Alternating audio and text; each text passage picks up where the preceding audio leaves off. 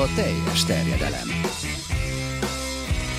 Magyarország első futballpodcastja Bamstart Tiborral és Haraszti Ádámmal. És ezúttal Márta Bencével kettesben fogjuk megbeszélni, hogy mit várhatunk a közelgő Serie A szezontól. Hello, Benny, és itt azt gondolom, hogy nagyjából maradhatunk annál a rendszernél, amit itt az elmúlt években is alkalmaztunk a teljes terjedelemben, tehát hogy hátulról előre felé haladva, de azért nem a teljesség igényével beszéljük meg, hogy mit is várhatunk. Tibikém, úriember hátulról sose kezdi, ugye tartja a klasszikus mondás. Mielőtt belekezdenénk, van egy ilyen szent küldetésem, úgyhogy ennek kell először eleget tennem. Hogyha már ugye hátulról kezdjük és a mezőny aljáról, akkor minden fórumon és minden alkalmat megragadva elmondom, hogy 18 csapatos szériá kell, 18 csapatos, ha csak nem 16 csapatos, de az már ugye lebonyolítási gondokat is felvet, mert nézzük végig, az elmúlt 8-10 évben akárhányszor ülhettünk volna itt szeptemberben, bár általában egy kicsit korábban, és ugyanazt elmondhattuk volna, hogy Jézus Isten, hogy adod el a szériát, mint top bajnokságot, úgy, hogy olyan outsiderek jönnek föl folyamatosan, akik tényleg, tehát ha egy topligáról beszélsz, akkor nem engedheted meg, hogy Lász Péciának csapata legyen a szériába, amely természetesen nem tud hazai pályán játszani, mert stadionja az nincsen, vagy hát van, csak ugye nem megfelelő, nincs rendes beágyazottsága, történelmese, sorolhatnánk hosszan, és ez most nem ez ellen a három csapat ellen megy, egyébként még a Benevento, azt is mondom, hogy egy pofásabb csapatnak tűnik az elmúlt évek terméséből, de egy hete le kellett adni ugye a Digis magazinba a tippjeimet, hát én betippeltem kiesőnek mind a három feljutót. Aztán itt ugye van kérdés még, de erről... Vannak azért pályázók, igen, máshonnan is. A Speziát már érintetted is. Hát, most itt nézegettem a csapatokat, és szerintem becsúszhat több is azok közül, akik az előző szezonban akár a középmezőnyben voltak. Tehát jöhet ki olyan rosszul a lépés, én azt mondom, a Pármának is, hogy ott például probléma lehet, de ugyanezt gondolom a Veronáról, ugyanezt gondolom a Genoáról, amely ugye évek óta kötéltáncot jár, szóval nekik mondjuk egy rossz szezon kezdett, és itt nézegettem is a sorsolás nagyjából, hogy ez kire igaz, az jelentheti azt, hogy ők körülbelül, amiket szoktunk látni egyébként a szériában, és ezek nem feltétlenül mindig újonc csapatok, nagyjából ilyen november-decemberre van, aki ledobja az égszíjat. A Parma kiesése volt ilyen ugye legutóbb, amikor ők elbúcsúztak az első osztálytól. De itt beszéltél már a Speziáról, amelyik ugye az első szériás szezonját kezdi. Azt gondolom, hogy ilyen tömbösítve érdemes tényleg haladni. A Beneventóról és a Crotonéról én 2 dolgot tartok fontosnak megjegyezni. Ugye lesz Inzaghi derbi, először majd. Itt vagy Bolognával ő játszott, szerintem nem játszott még Simone Inzaghi ellen. Valamiért az emlékem. A Milánnal talán. De... Szerintem kellett, hogy játszon a Bolognával. Igen, nem? Lehetséges. Szerintem kellett, hogy játszon. Talán egyébként most ugye az abból a szempontból érdekes itt Filippo Inzaghi személye miatt a Beneventónál, mert eddig azért mindenhol azzal a teherrel kellett megküzdenie, amit ráaggattak az elmúlt években, hogy játékosként nyilvánvalóan ő volt a jobb, ő volt a híresebb, de az öt se köröket ver rá edzőként. És most ez a Benevento az első olyan projekt talán, ahol megmutathatta, hogy annyira azért mégsem kutya, mint amennyire annak tartották őt. Nagyon magasan, rekordokat döntögetve jutott fel a Benevento, nagyjából egyébként még azt mondhatjuk, hogy megerősíteni is sikerült. Ugye Glikkel, most Lápádulát, azt nem tudom, hogy hova tegyem ilyen szempontból, de azért az minden esetre... Igen, Caprari, de az minden esetre egy nagyon érdekes dolog, hogy az a Roberto Insigne alapember tudott lenni a Beneventóban, aki a Napoliban mondjuk a 22-es kerethez mindig kevésnek bizonyult. Ugye itt mindig ez a kérdés, hogy valaki, aki nagyon jó futballistának tűnik a Serie B-ben, az milyennek fog tűnni a Serie A-ban. Láttunk példákat, pozitívat az utóbbi időből, elég csak Caputóra gondolni, aki másodosztályi gólkirályként 29 évesen játszott az első szezonját, és csodálatos idénye volt. Ugye Donnarumma a tavalyi gólkirály, kiestek tök simán, mint a tejfog, de szerintem neki személy szerint nem volt rossz szezonja. Úgyhogy Itt mindig az a kérdés, hogy a szintlépéssel mi a helyzet, hogy ezt meg tudják-e ugrani, vagy sem. Ugyanez a helyzet itt ugye Szimi kapcsán, akit láttunk már annak idején a Krotónéban, ami előtt kiesett volna a csapat, egy nagyon vicces felépítésű fiú, aki történetesen 20 góllal gólkirály lett a másodosztályban, és nála is ugyanez a kérdés vetődhet föl például, hogy vajon mostanra készen áll-e a szériára. Hát és a többi igazolását is megnézve a csapatnak, hogy ki, hogy Luca Marone, aki szegény össze-vissza toldozva, fordozva, hogy belőle mit tudnak kihozni, Cigarini már azért a rutint fogja hozni. De még egyszer mondom, ezekről beszélgethetünk sokat, csak maga az elv és maga ez az egész helyzet, hogy ezek a csapatok feljutnak, és az az alapállás, hogy megvan a három kieső.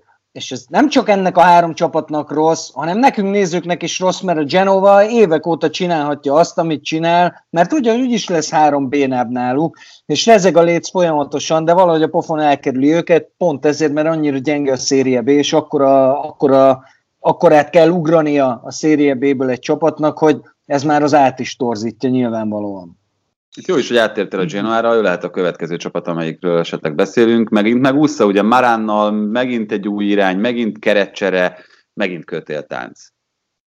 Maránt úgyis, pont most olvastam, azt hiszem a Futball Itálián, hogy torony magasan őt hozzák első helyre az első kirúgandó edzőnek.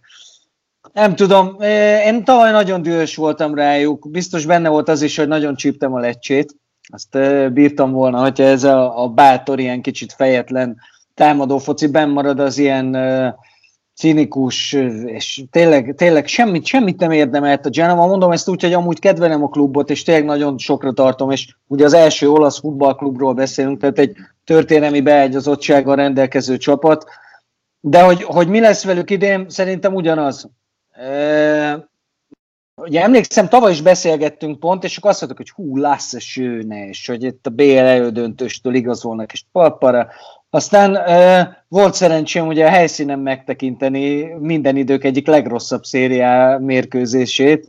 Egy Genova-Milán meccsen voltunk ott, amikor mind a két csapat, ez október eleje volt tavaly, amikor mind a két csapat valami elképesztő mélyrepülésbe volt. Én őszintén szólva, az arcok változtak, nyilván a Genova megint elküldött 40 és igazolt 60 új játékost, van köztük jó is egyébként, tehát vannak itt nagyon-nagyon jó játékosok, de hogy szignifikáns különbség lesz a tavalyi és az idei év között, abban nem vagyok biztos.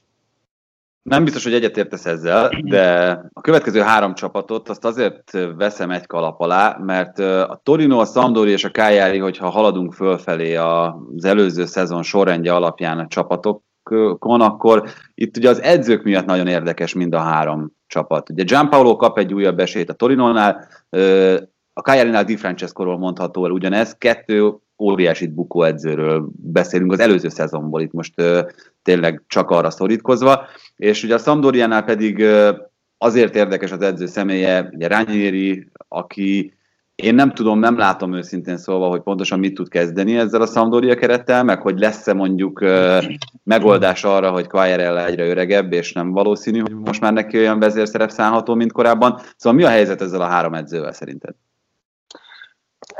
Érdekes, hogy az edzők oldaláról közelít ez, de nagyon, nagyon igazad van, mert valóban ők az érdekesek. Ranieriről tudjuk, hogy ha neki csak egy kést meg egy villát adsz, akkor is metró alagutat épít neked, mert ő ezt tudja. Aztán ha kész a metró alagút, metró nem fog benne járni soha, tehát az, hogy ő nyert a Leicesterrel, az nem is a Leicester miatt óriási show egyébként, hanem inkább Ranieri miatt. Di Francesconak én borzasztóan szurkolok az egyik, tehát amit a Sassuolónál ő kezdte el felépíteni azt, amit egyébként De Zerbi csodálatosan visz tovább, de most már mondhatod, hogy egy nagy bukásból jön, hát igazából 2-ből, én a Rómát is ide veszem, hiába volt ugye egy BL elődöntő, az egy kifutott dolog volt, úgyhogy neki nagyon drukkolok, hogy újra tudja indítani a pályafutását, és Gianpaolóra is igaz ez, de szerintem egyébként konkrétan nagy volt az a kabát, amit a Milánnál rá akartak adni, és az a pár hónap, amit ő ott letudott, az inkább azt mutatta meg, hogy ő azért talán nem tartozik a top edzők közé, tehát a sokoldalúsága és az alkalmazkodó képessége az nem olyan erős, viszont most egy olyan csapatot kap, ami inkább az ő ligája, és ahogy nézem, egész jól is igazolgat a Torino, Ugye velük is azért gyakrabban került szóba tavaly a kiesés elleni harc, mint az Európa Ligás selejtezők. Ez lesz a feladata, hogy ez ne így legyen. Erre szerintem ő is képes, és ez a Toró keret is képes, ha minden így marad, ahogy most van. Viszont szerintem itt mind a kettő edző óriási tévúton jár, Gianpaolót és Di Francescót nagyjából egy kalap alá véve, hogyha azt gondolják, hogy azok a csapatok, amelyekhez most mentek, azok ilyen nyugodt helyek, és ott akkor nem nehezedik rájuk akkor a nyomás, mert Torinóban ugye egy ilyen elég puskaporös légkor fogja fogadni Gianpaolót, a szurkolók most először fordultak szerintem teljesen nyíltan Cairo elnök ellen, itt az előző szezonban, ez nyilván a rossz szerepléssel természetesen összefügg, meg azzal, hogy azért ez a keret, meg ezek a fizetések, amiket a kerettagok kaptak, ezek sokkal többre predesztinálták volna a csapatot. A másik oldalon, a Cagliarinál pont itt a szezonzáró szériaadásban beszéltünk arról, hogy minthogyha nem teljesen tudnák elhelyezni saját magukat, hogy nekik hol is kellene szerepelniük ebben a ligában. Abszolút igazad van, a Torino nem nyugodt hely, nem is volt az szerintem soha, tehát ott ez az ilyen langyos víz dolog, ez sose játszott, és igen, megvan a kockázata, de még nehezebb szerintem Di Francesco helyzete, mert a Cagliari a tavaly őszi szereplésével nagyon magasra rakta a lécet. Most a szurkolnak nem tudod azt mondani, hogy haver, egyrészt volt egy kis mázling, mondjuk elég masszívan, másrészt nézd meg az idei keretet, meg nézd meg a tavalyi keretet, hasonlítsd össze őket, azért ez egy sokkal gyengébb csapat. Jó, de gyenge után jönni mindig jó dolog, nem? Oké, ezt egyrészt adom, másrészt meg szerintem azért nagyon nehéz Di Francesco feladata, mert a stabilitást kell kialakítani. Tehát nem az, hogy a szezon első felében még itt ilyen BL helyeken héderel a csapat, a szezon második fele alapján a Cagliari kiesett amúgy. Tehát a végénre valamelyest összekapták magukat, de közben ilyen rettenetes, hosszú nyeretlenségi időszakuk volt. Ezt kell valahogy elérni, hogy kiegyensúlyozottság legyen, felismerhető csapatjáték legyen, és ne az, hogy ilyen óriás hullámzással mennek végig. Én Di Francesco miatt fogom őket elsősorban figyelni, meg azért, mert aki szereti az olaszokat, az különösen szereti a szerbokat. Igen, hát Udinét is szoktuk figyelni, amiatt, hogy még mindig a legközelebbi szériá csapat Magyarországhoz. Viszont nagyon nehéz, legalábbis nekem most már évek óta indulatok nélkül beszélni arról, ami ott zajlik. Eleve az, ami a Pozzo családdal, ugye az egész klubirodalomban, de az, ami Udinében, az meg különösen felháborító számomra. Azért nem sorolom a biztos kiesés ellen küzdő csapatok közé az Udinézét, mert Spezia, Verona, Róma, Parma, Fiorentina, ez az első 5 meccs a csapatnak, ez azért egy elég kellemes sorsolás szerintem. Most nyilván a Róma, de Spezia Veronával kezdeni? Hát ne hülyeskedj már. Oké, de most mit mond? Mert hogyha a speciális úgy kezd, és azt mondja, hogy az Udinével kezdünk, vért iszunk előtte, ez is, de teljesen az érzéseink abszolút hasonlóak egymáshoz. Én is dühös vagyok, mert az Udinézétől nem ezt szoktuk meg. Ugye akik már egy picit régebben követik a szériát, azok emlékezhetnek a Guidolin féle csapatra, amit hiába raboltak le évről évre, a következő évben újra ott voltak az első 3-ban, 4-ben, BL sejtezők, el, csoportkör, stb. Ettől van ez a csapat most borzalmasan messze, annak ellenére, hogy tele van jó játékossal. Tehát teljesen megmagyarázhatatlan, hogy ennyire borzasztóan gyenge. Még azt is mondom, hogy fejnehéz is, ez a csatásor, az kimondottan jól néz ki. De az, hogy felvezető adásban beszélgetünk, úgyhogy meg kell jegyezni, hogy az Udinese és a Serie B között szerintem per pillanat a legnagyobb feszülő akadály az Rodrigo de Paul, akit vinnének ide, vinnének oda, mindenki vinné már, ha lesz is valaki, aki tényleg viszi, akkor óriási nagy bajban lesz az Udinese-n, azt hiszem.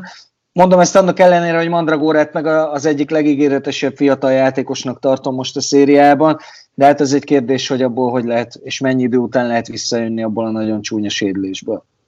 Hát ugye nincsen Fofana, aki szintén elhagyta a klubot, és azért elég meghatározó játékosa volt az elmúlt éveknek. Én azt mondom, és erről beszéltünk, hogy nekem nagyon szimpatikus Luca Gotti, ő az egyetlen igazán jó dolog jelen pillanatban az Udinésében, viszont azért az is egy nagyon árulkodó tény, hogy ő többszörösen kifejezte és elmondta azt, hogy ezt nem akarja. Tehát ő nem feltétlenül akar továbbra sem vezetőedző lenni egy szériá csapatnál. Kicsit belekényszerítik őt ebbe a szerepbe. Még akkor is, hogy egyébként ott jól helytáll. De igen, szerintem ezen haladjunk is tovább. A Bolognánál megint ugyanúgy, mint ahogy az előző szezonban megkerülhetetlen téma a Mihajlovics, aki ugyan úgy néz ki, és ennek nagyon örülünk, hogy felépült a leukémiából, elkapta a koronavírust idén, úgyhogy ezért hagyta ki az alapozás nagy részét. Nagyon déjà vu érzése van az embernek, hogyha erre gondolnám. Hát azért más, tehát egy erős, izmos sportban edződött szervezettel szerintem a koronavírus, tehát nem véletlenül nem hallod azt, hogy ilyen 20 éves sportolók.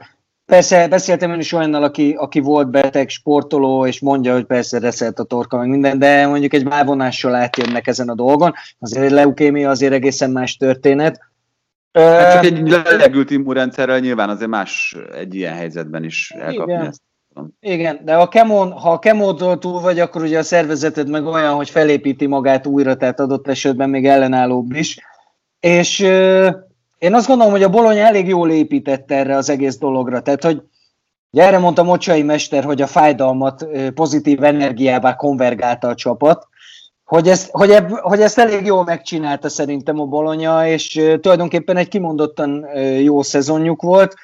Talán annyiból csalódás volt, hogy ugye egy fél évvel korábban vette át Mihajlovics, és az a fél év az valami brutálisan jól sikerült, és akkor mindenki azt hitte, hogy a lyukis sajt meg a babishús. Azért az kiderült, hogy nem, és a Bologna egyike volt azoknak a csapatoknak, akiknek nagyon-nagyon rosszul jött tavaly ez a Covid utáni ilyen nagyon összetömörített bajnokság. Hát amúgy is nem egy fiatal csapat a Bologna, és hát teljesen kipaffantak a végére. A Pármával együtt egyébként, aki a következő lesz, akit szóba hozol. Így van, és szerintem, vagy legalábbis számomra, de hogyha meg tudod magyarázni, ezt megköszönöm, a legérthetetlenebb változás ott történt, ugye Daversa helyére Liverani jött. Nem azért, mert ugye ezt szeretted Liveranit, én is csíptem ezt a lecsét, de hát ez homlok egyenest egy más elképzelés, más filozófia, más attitűd, amit Liverani hoz, meg fog hozni, ez majdnem biztos. És hát pont én azt gondolom, hogy Daversa kellett ahhoz, hogy ez a Parma ott legyen az elmúlt 2 évben, ahol volt.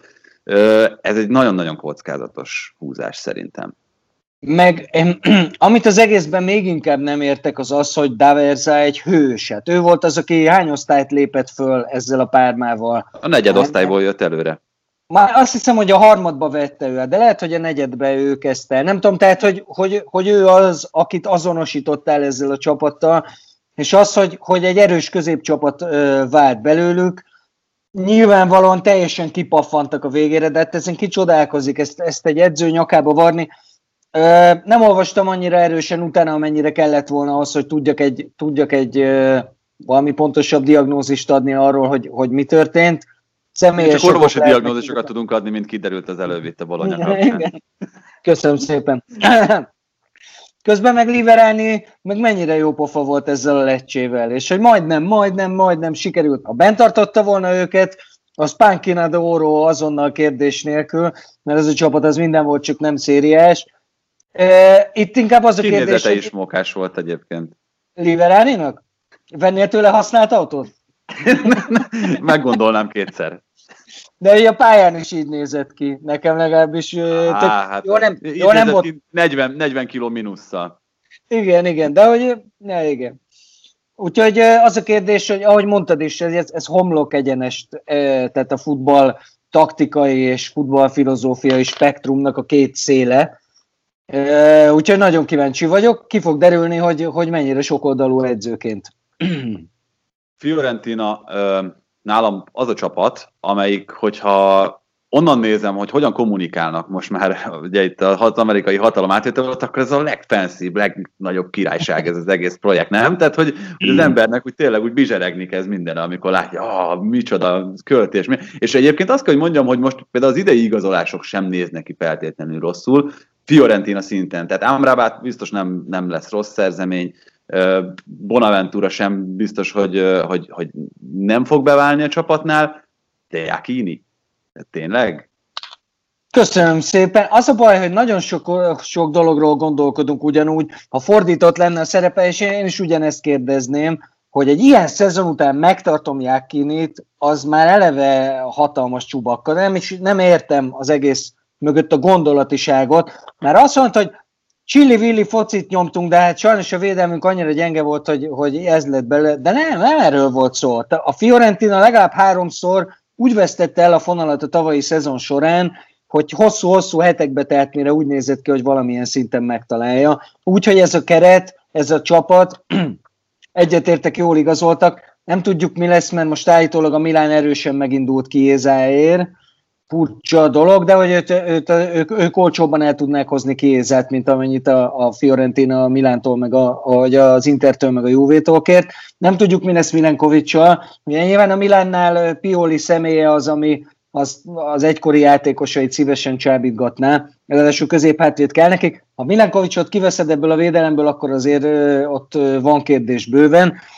És csak azért beszélek ilyen dolgokról, mert a kérdésedre nem tudok válaszolni. Egyrészt fogalmam sincs, hogy mit tartott a Jakinit egy amerikai tulajdonosnál, ahol mondjuk általában azért, vagy egy ilyen amerikai kultúrából érkező tulajdonosnál. A Fiorentinát meg innentől kezdve nagyon nehéz lesz hova tenni. Igen, az előző szezon egyik meglepetés csapata volt mindenképpen a Hellas Verona, ugye 29 ponttal végzett a Bajnokok Ligája helyek alatt, ami egy eleve szürreálisnak mondható eredmény ezzel a csapattal, meg ezzel a kerettel, de Jurics jól dolgozott, viszont ugye, ami miatt én azt mondtam a legelején, hogy nem vagyok nyugodt, hogyha arról kell beszélni, hogy a Verona egész biztos bennmaradó lesz-e, az pont az, hogy gyakorlatilag itt Rahmanival, Amrabattal, Pessinával, Verrével, és most ugye legújabban Kumbullával is meggyengült ez a csapat. Hát majd ott a Rómánál beszélünk róla, hogy Kumbulla 17 milliót megére, de minden esetre azért ez egy nagyon-nagyon jelentősen meggyengült keret. Jurics szakmai munkája ide vagy oda? Na most a Jurics szakmai munkája a tavalyi évnek a részemről a legeslegnagyobb tévedése volt az, hogy azt mondtam, hogy kik fognak kiesni tavaly, hogy a Verona tuti, és elsősorban Jurics miatt. Most ehhez képest Jurics a korábbi edzői munkásságával és az játékos pályafutásával, az általa képviselt futballszellemiséggel szöges ellentétben lévő futballal egy olyan gyönyörű történetet épített föl, ami tulajdonképpen mondható, hogy ez egyik legpozitívabb jelensége volt az egész tavalyi szezonnak. Nagyon-nagyon jól összerakott, szervezett, és mégis egy mindenféle kiscsapatos attitűdöt nagyon-nagyon messze maga mögött hagyó, egy nagyon jó élvezetes focit játszó Veronát láttunk, és újra egyet kell értenem veled, ha valaki kiesik a tavalyi csapatok közül, akkor én a Veronát mondanám oda, mert gyakorlatilag azokat a pilléreket, amiken az a csapat állt, azokat egytől egyig kirugdosták aluk. Ugye nem a Csillivilli támadójátéka vitte előre, hanem majd beszélünk Kumbulláról, meg hát főleg a velózó Amrabat kettős középen, az valami csodálatos volt. Igen, ami egyébként nem volt kötelező, hogy így összeálljon, összeállt nagyszerűen. Mostantól olyan csapatokról beszélünk, itt az első 8-ról az előző szezonból, ahol én azt gondolom, hogy egészen nyugodtan kijelenthető, hogy nem lesz kiesési gond.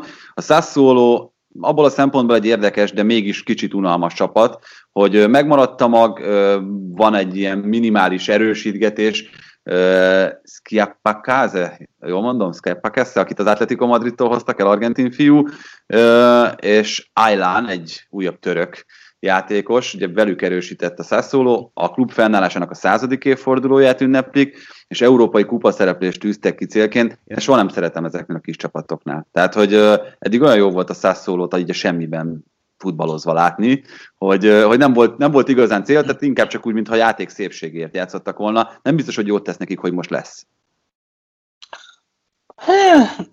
Nem tudom, ezt ugye láttuk a Sassuolót az Európa Ligában, pont a Milánnak köszönhetően. Di Francescoval még, igen.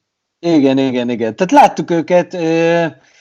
Valójában nekem, amit az olasz futballról gondolok, nekem borzasztóan kéne utálnom a Sassuolót, de nagyon-nagyon szeretem őket. Azért kéne utálnom, mert gyakorlatilag a televízió közvetítés és a tévés pénzek torszülöttje az, hogy ilyen csapatok, mint akár a Chievo egyébként, vagy akár a Sassuolo, ami egy roppant nagyon-nagyon picike városnak a csapata, 40 kilométerre Modanába játsszák ugye a hazai meccseiket, tehát maga ez az ilyen olaszos társadalmi beágyazottság az minden szempontból hiányzik, de közben meg Di Francesco után Decerbi is egy nagyon-nagyon jó focit játszó csapatot épített föl, és olyannyira nem olaszos, vagy hát nem az olasz sztereotípiáknak megfelelő, ami történik a Sassuolo meccsein, hogy szerintem a Covid utáni tömörített nyári bajnokságban az egyik legjobb csapat volt, sőt, talán a legjobb csapat volt az Atalanta mellett persze.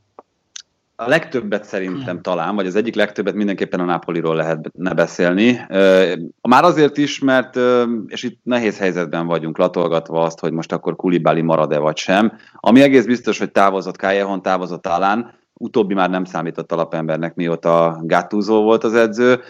Sajnálatos módon teszem hozzá. Callejon szerintem az egyik legalulértékeltebb játékos volt, tehát az ő hiányát akkor fogja majd megérezni a Napoli, amikor nem lesz.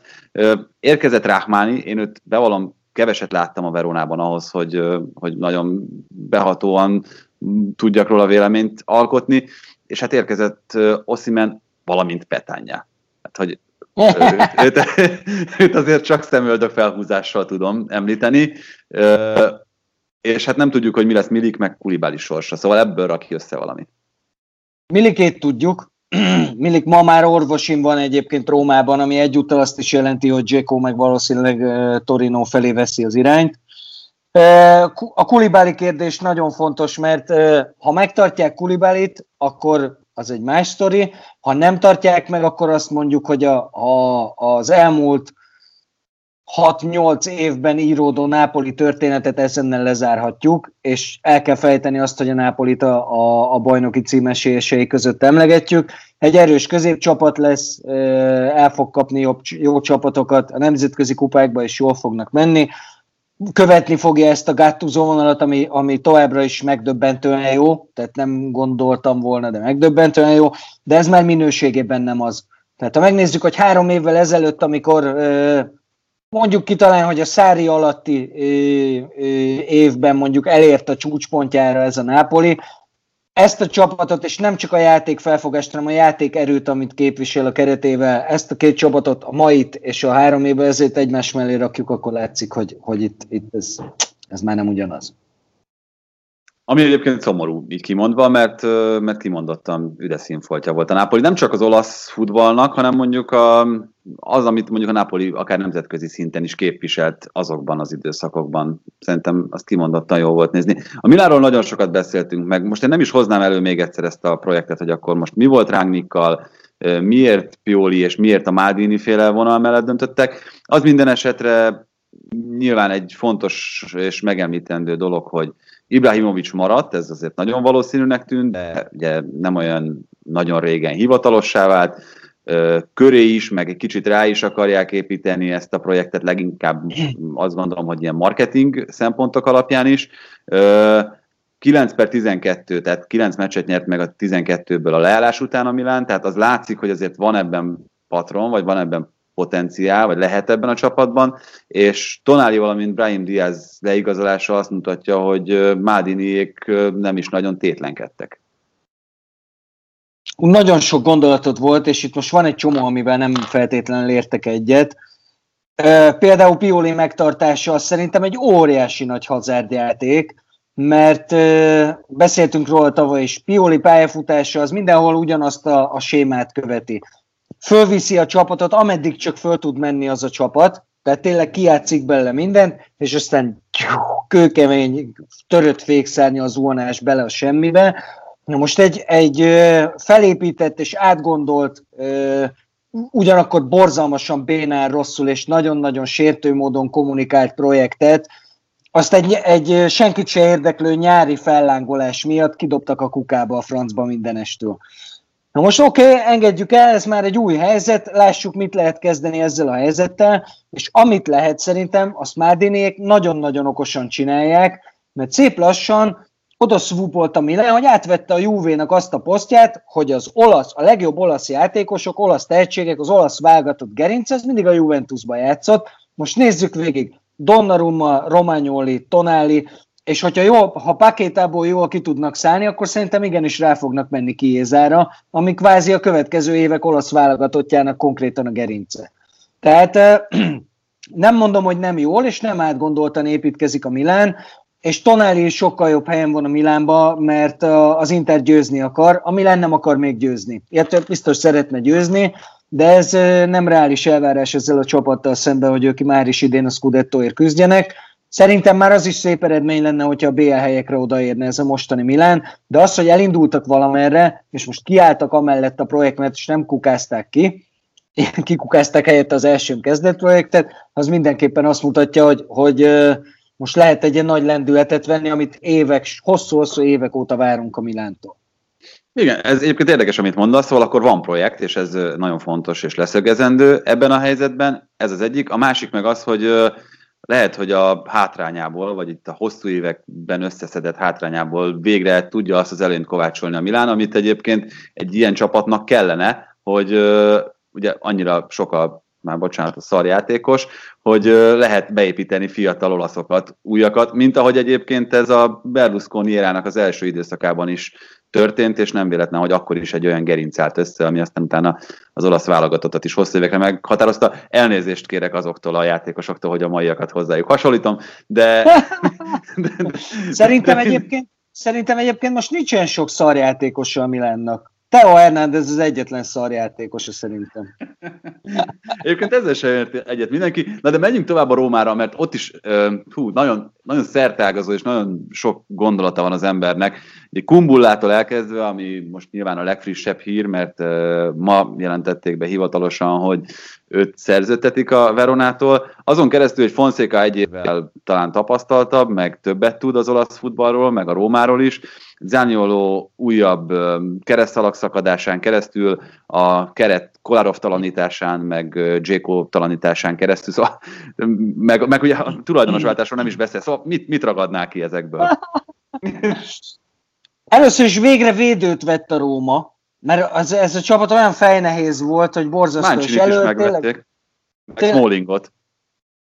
Jó, Mancini mondjuk nem a legélesebb kés volt abban a bergámói fészerben, onnan lehetett volna azért jobb játékosokat is vásárolni, én őt nem annyira tartom sokra, viszont Kumbullát veled ellentétben ezek szerint, Kumbullát nagyon-nagyon sokra tartom, szerintem az egy óriási igazolás volt, és hogyha Smallingot valahogy le tudják gombolni a Manchester Unitedről, most nem tudom, hogy azzal mi a helyzet, azt hiszem, hogy jó úton haladnak, hogy ez sikerüljön.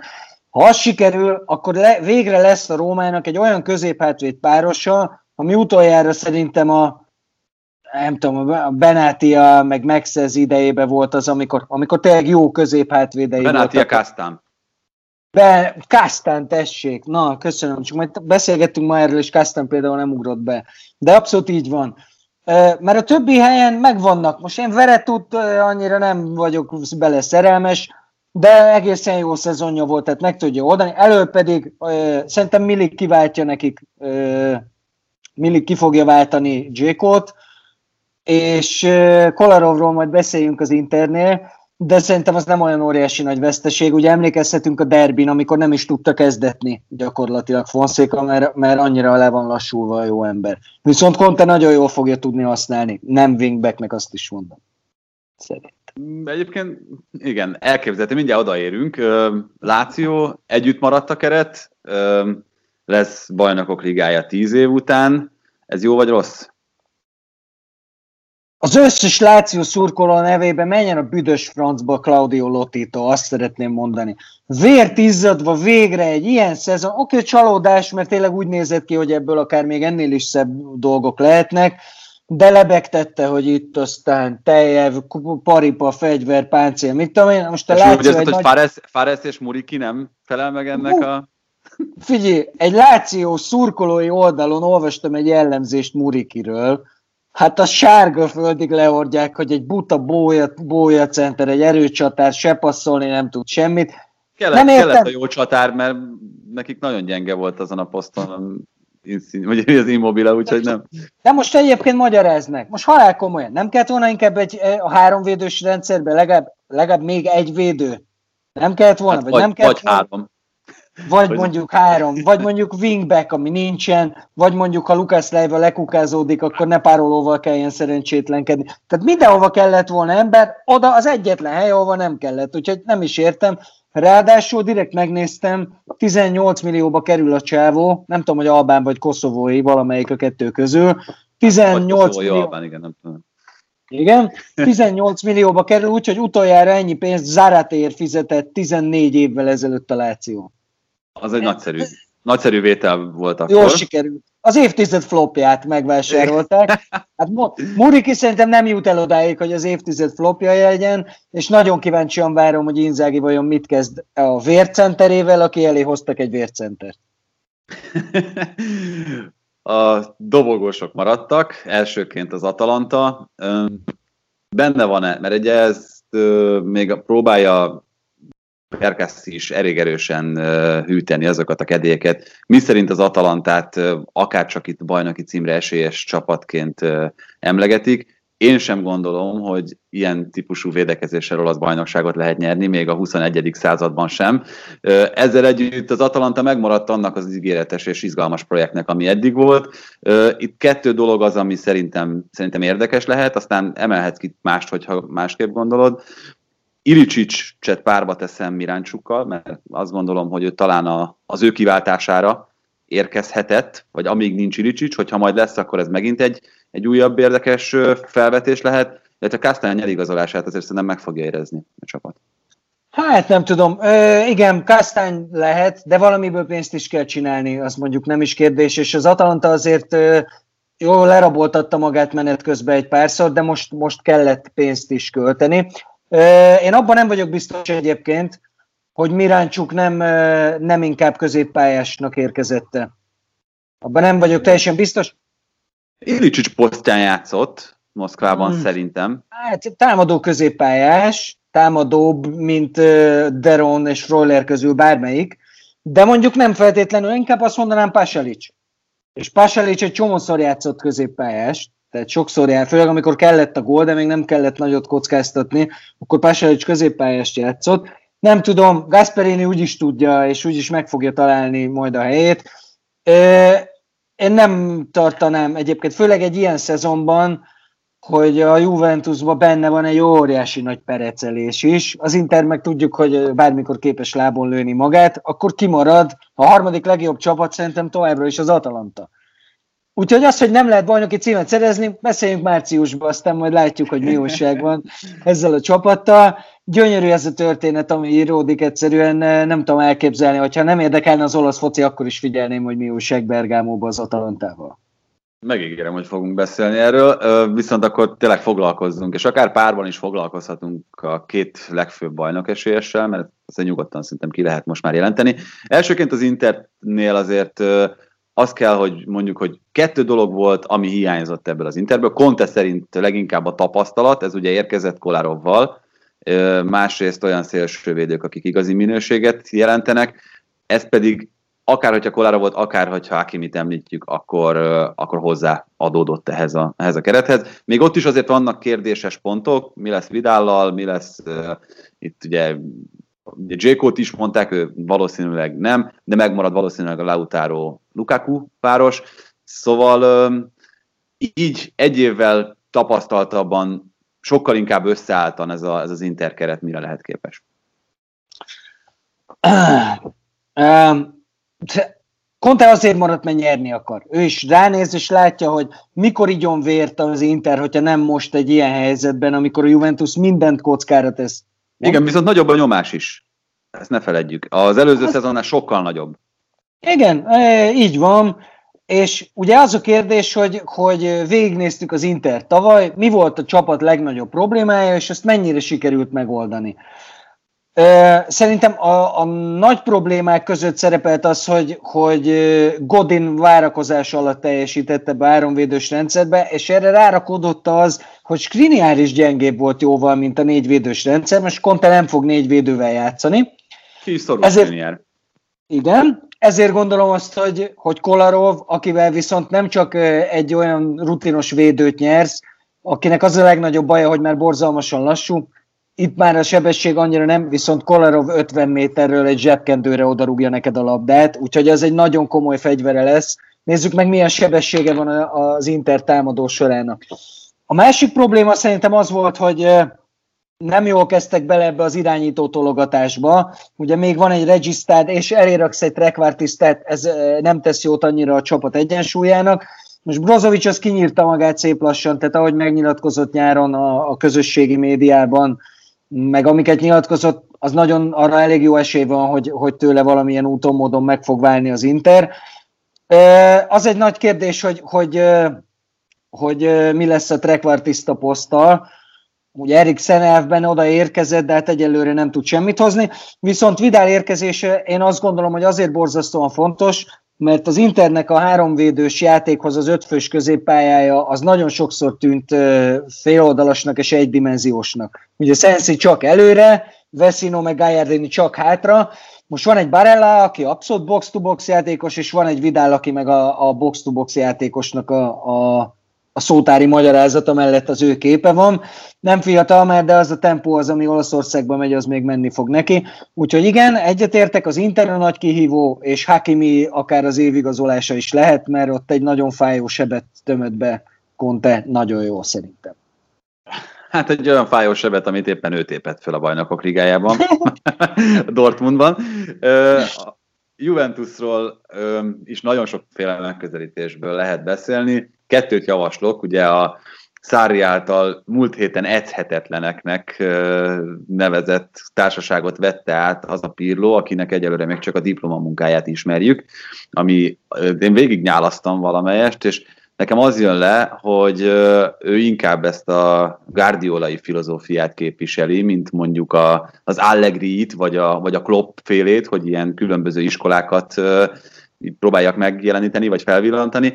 Ez az egyik. A másik, és akkor majd eldöntött, hogy melyikre kapaszkodsz inkább rá. Ugye elment Higuaín, elment Matuidi, Kedira, Pjanic, Arthur, Kulusevski és McKenna érkezett, tehát itt a klubnak a transfer stratégiáját hoznám másodikra. Szóval mind a kettőre azért várok valami reakciót. Jó. A Juventusnál az utóbbi években azért jellemző volt az, hogy próbálnak ingyen igazolni, néhol nem feltétlen etikus módon, ingyen szereznek játékosokat. Na most ez olyan szinten robbant bele a képébe mindenkinek Torinóba, mert nyilván akit ingyen hozol, azt azért tudod elhozni, vagy azzal tudod rávenni, hogy ne írjon alá a klubba az utolsó évébe, hogy brutális fizetést adsz neki. Tessék, így robban bele az arcodban, nem tudott megszabadulni senkitől a Juventus, Matuiditől se, pedig tavaly szerintem egész évben nem volt egy jó megmozdulása. Az egész évben szegény Higuaínt sikerült leépíteni, a Sarrinak köszönjük szépen. Tehát ez egy nagyon komoly, és ugye 75 milliós veszteséget termelt a Juventus pénzügyi évben. Innentől kezdve gyönyörű ajándék, hogy olyan szuper igazolásokat tett, mint Kulusevski, aki szerintem az egyik nagy igazolása ezt az idei évnek.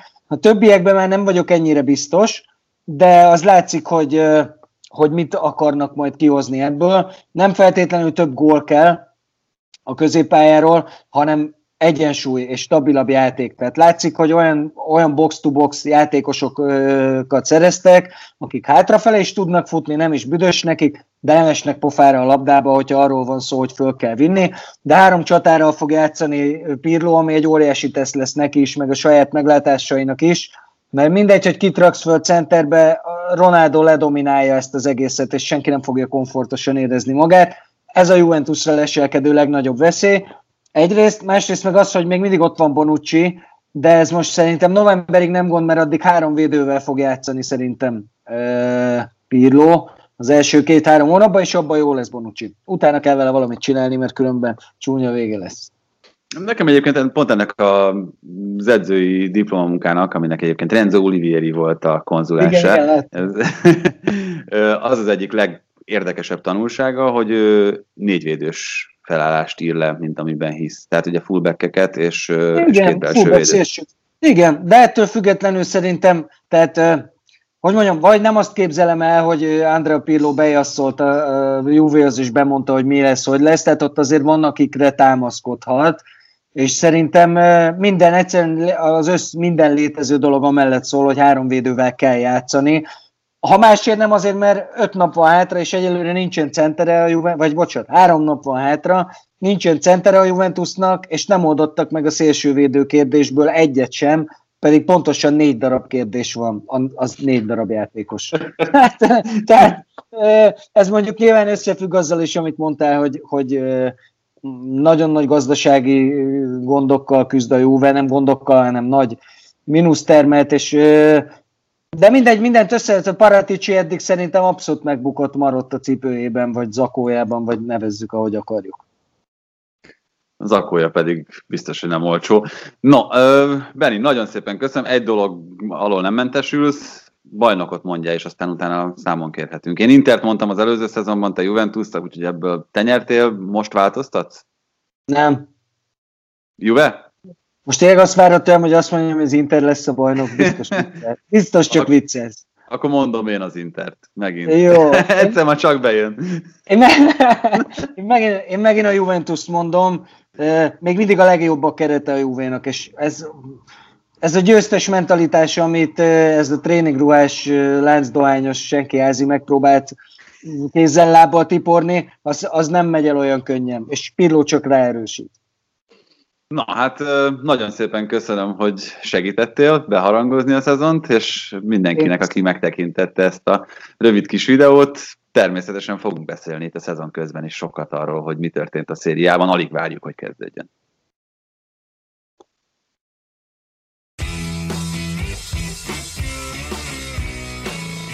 Ez volt a teljes terjedelem. Magyarország első futballpodcastja Bamstart Tiborral és Haraszti Ádámmal.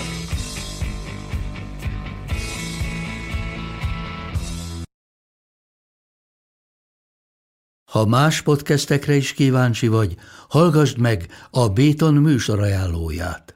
El tudod képzelni, hogy a podcastet, amit éppen most hallgattál, fél év múlva már a mesterséges intelligencia generálja? Mi sem. De ha érdekel, eljötte már a gépek lázadása. Hallgass bele az Embertelen Podcastbe. Orsós Lajos vagyok, a műsor házigazdája. Egyelőre még élőben. Egyelőre. Fedezzük fel együtt, hogyan ismerkedik, randizik, mesél és vitatkozik Betty és Péter. Két teljesen mesterséges intelligencia. Lajos, a podcast címét mond még egyszer, léci. Oké.